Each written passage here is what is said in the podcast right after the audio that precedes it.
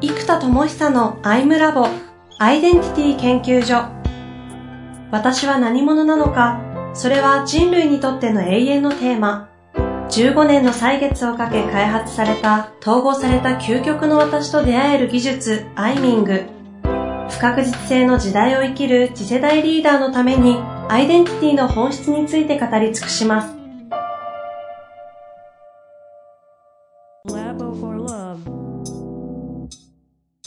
こんにちは、遠藤和樹です。生田智久のアイムラボアイデンティティ研究所。生田さん本日もよろしくお願いいたします。はい、お願いします。さあ、えー、今回はね、3回、4回目ですが、3回にわたって意思あるアイデンティティという大きなテーマでやってまいりました。前回が意思あるアイデンティティという観点での働き方。うん。まあ何度もね、他の切り口で、あの、自立分散型とかね、そういう言葉出てましたけども、サイクラシーとかですよね。で、その目的は、ティール組織とかホラクラシーというのが、こう意思決定権を下げて下に行くというようなところから、生田さんのニュアンスだと、個の意思決定を最大化するっていうところにこうフォーカスを当てた上での自立分散とか、うん、という言い方をしているということでしたが、うん、実際にもうそれやってるじゃないですか。そうですね。うん。まあ、まさに、ぶっちゃけどうだっていうのをすごい聞きたいですよね。そうですね。えー、今、特に開発に関しては、まあそうだな、ちょっと IT 業界の人がびっくりするぐらいだと思うんです今20個ぐらいこうアプリケーション群を全部連動したシステムを作ってるわけなんですよ。はいはい、はい、で、で、もちろん僕今会社一人じゃないですか。うん、で、まあチームで20人ぐらいの人がフルで今動いて作ってるんですけど、えー、これはかなりやっぱり理想的な関わり方だなと思っていて、うん、えー、まさにさっきの傾向となれど、牛語となるなかれみたいなやつのような、鶏100匹みたいな、鶏5匹みたいな感じの僕も含めて、僕も1鶏みたいな感じで、うんうん、みんなでわーってやってるんですけど、えっ、と、例えばなんですけどね、うちのチーム、その、本当に日本を代表する天才プログラマーがいるわけですよ。はい、はい。で、月によっては週1の月もあれば、あの、いや、今月結構時間あるんで、というか週3コミットしてもらったりして、なんで、最低絶対月1、あ、月じゃない、週1以上で、設計だけの月に週1だったり、開発までやってもらって週3だったりみたいなのがこう入るわけです。うん、でも、その彼が週2で8日間でやるアウトプットって、もちろんその一般的なプログラマーよりももう何倍もしますけど、あの、コストパフォーマンスって見方をすると、実はむちゃくちゃいいんですよ。うん。つまり他の会社で、まあ今、何千万とか、まあ今、例えば失敗してしまった取引の中で何千万かかってもまだできてないってことが実際起きたりしている中で、じゃその彼だと、確実に、しかも300万ぐらいで、2ヶ月とかでできちゃうんですよ。で、その2ヶ月で週2コミットとかでできちゃうから、実質は1ヶ月、ね、300万とかだったらもうできちゃうんですよね。みたいな、なんだろう、時間じゃないんですよね。本当に有能な人ってもうむちゃくちゃ早いので、その、時間単価でって考えると高いってみんな思うかもしれないけど、完成の質とスピードとこっちのコミュニケーションコスト、うん、全部考えたらもう全然安いって思います。うんうんうん、じゃあ、例えばその彼をうちの会社の CTO に誘いましたと。じゃあ、今やりましょうって言って、じゃあ、10年一緒にやれるかというと、多分3年後ぐらいに、いや、どうしてもこれやりたいんすって見たら最新の技術が今この国で生まれて、みたいな。そこの今ね、開発に携わりたいんですよ、みたいな誘われてて、とか起きちゃうじゃないですか。ああ、ですね。で、はいはい、むしろ逆で、個々人が独立した会社としてやってるから、会社として10年取引するっていうのは逆にやりやすいなと思ってるんですよ。うん。じゃあそっちで忙しくっても、そこも会社とその会社のやり取りになるから、じゃあ週4はそっちのプロジェクトやるんだけど、週1だけちょっとうちのプロジェクト残してやってよ、みたいなことは、会社間のやり取りだったら、お互いにそれを調整になるじゃないですか、顧客の。やり取りっていう形だったら逆に続けられるなと思うんです。で、今ベトナムの会社も一社うち専属で作ってる、もらってるんですけど、ただ、正確に言うと子会社ではないんですね。死社でもないんです。で一応可能性として死者とか子会社っていうのも選択肢にはお互い入れてディスカッションしていて、その、むっちゃくちゃ優秀なベトナム人の若者を紹介してもらって、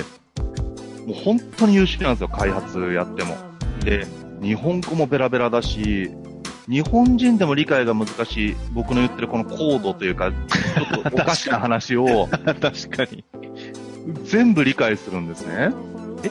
日本人じゃない日本人じゃないですベトナム人です。マジで？で、こういうスピードでネイティブ日本語スピードでこの小難しい話をして、デ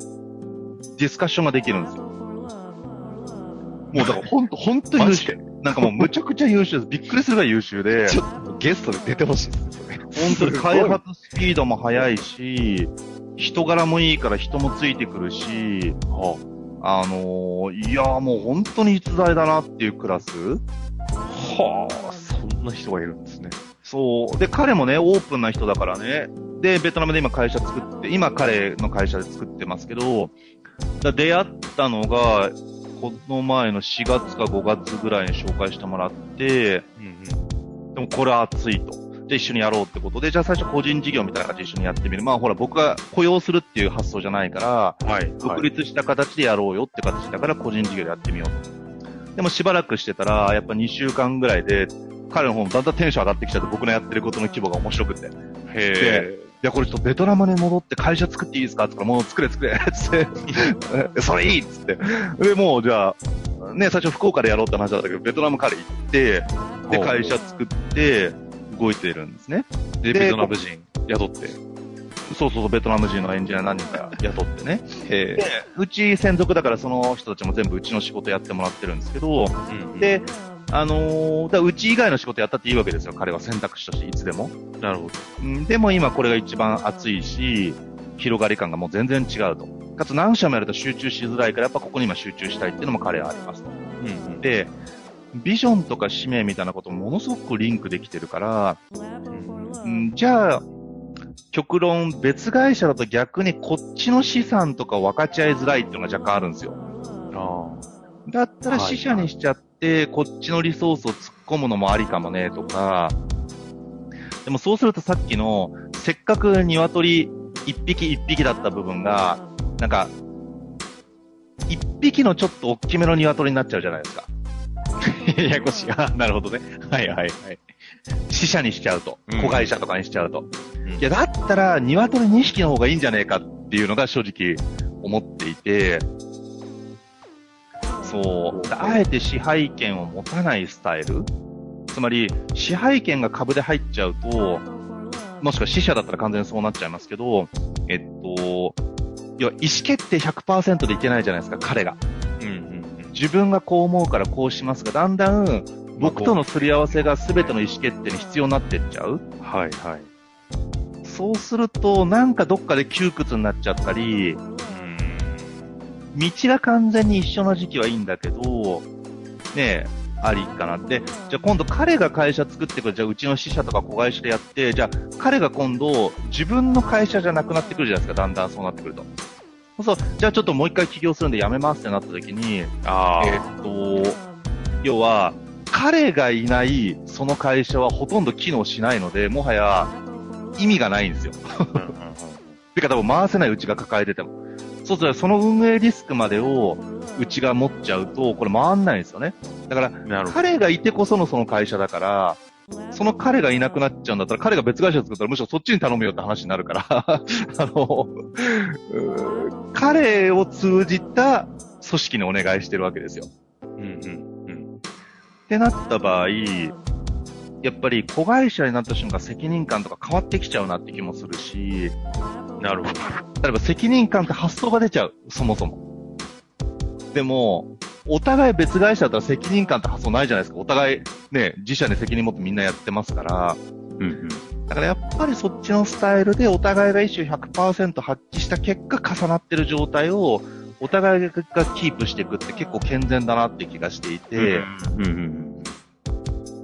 そう。普通の発想だとね、資本入れて、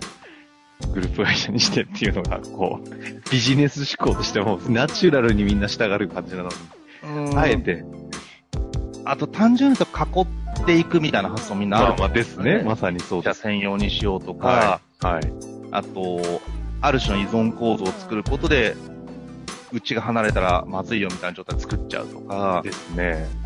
コントロール下に置きたくもなりますし。そう。だけど、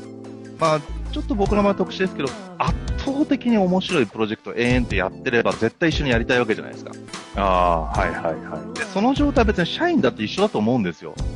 だったら独立し、より意志が自由な人たちが、どうしても一緒にやりたい基準のことをやり続けてればいいとも思っているし、なるほどね。まあ、幸い僕は発明家だからそういう傾向にあるので、あのーうん、まあみんな相当楽しいプロジェクトとしてね、やってくれてますから、コミットのインセンティブがまさにその発明としてのこう楽しさみたいな方か。うん、まあ、生田さんはそうだよね。確かに。だからみんなに合うかどうかわかんないんですけど、やっぱこう、アイデンティティが立った人たち、意思あるアイデンティティで、それがパートにも入っていて、ちゃんとサービス、仕事にもちゃんと連動してる人たちであれば、意思あるアイデンティティのある人、意思を、なんか、 Wedentity というものの中で、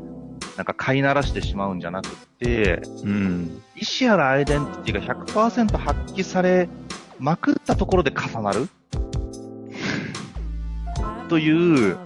重なるところで道を共にするっていう、は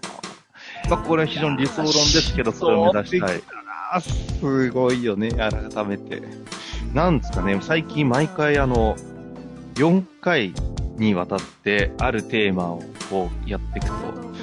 4回目になんかこう、思想的な方にファーンと包括されるという、毎回のこのお落としどころがすごいな、落としてるって感じでもないですけど。うん。いやいや、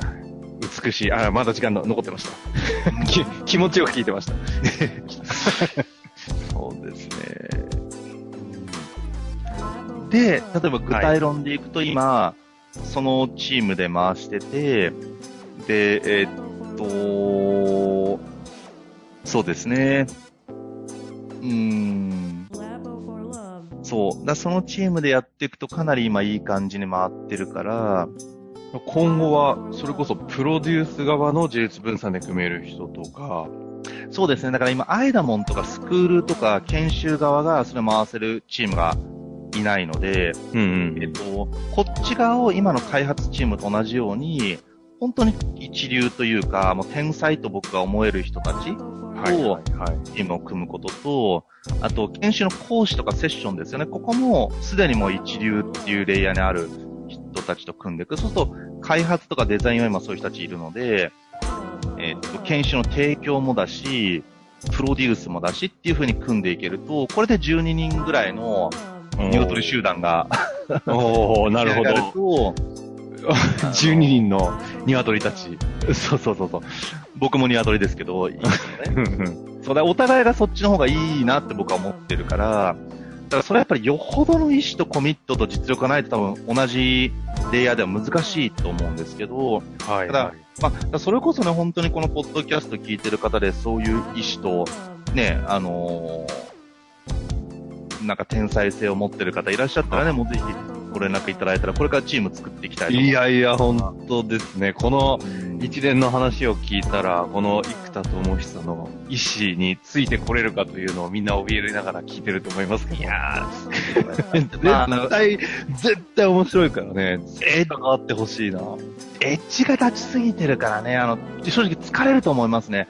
僕の。朝から晩までの集中力についてくる。うんついてくるって言い方がちょっとね、自分がすごいみたいになっちゃうからあれなんだけど、いや正直疲れると思うんですよ。うんだから、逆と3分の1とかの方がいいかもしれないですね。うんだからそういう意味でも自立分散で距離感を保ってほしいんですよ。はい近づきすぎない、お互いに。っていう、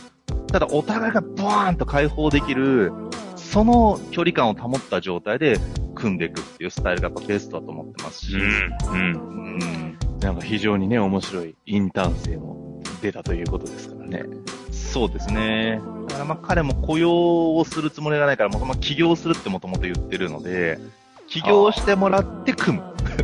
っていう、新しいインターン生。そう、入社してもらうんじゃなくて起業してもらう。でやっぱり、鶏の数が多い方が絶対いいっていうの発想を持ったね。そう。だから意思ないと鶏やったら疲れちゃうからみんな。うん。うん。やっぱり意思を持って自分で切り開く最低限の実力と、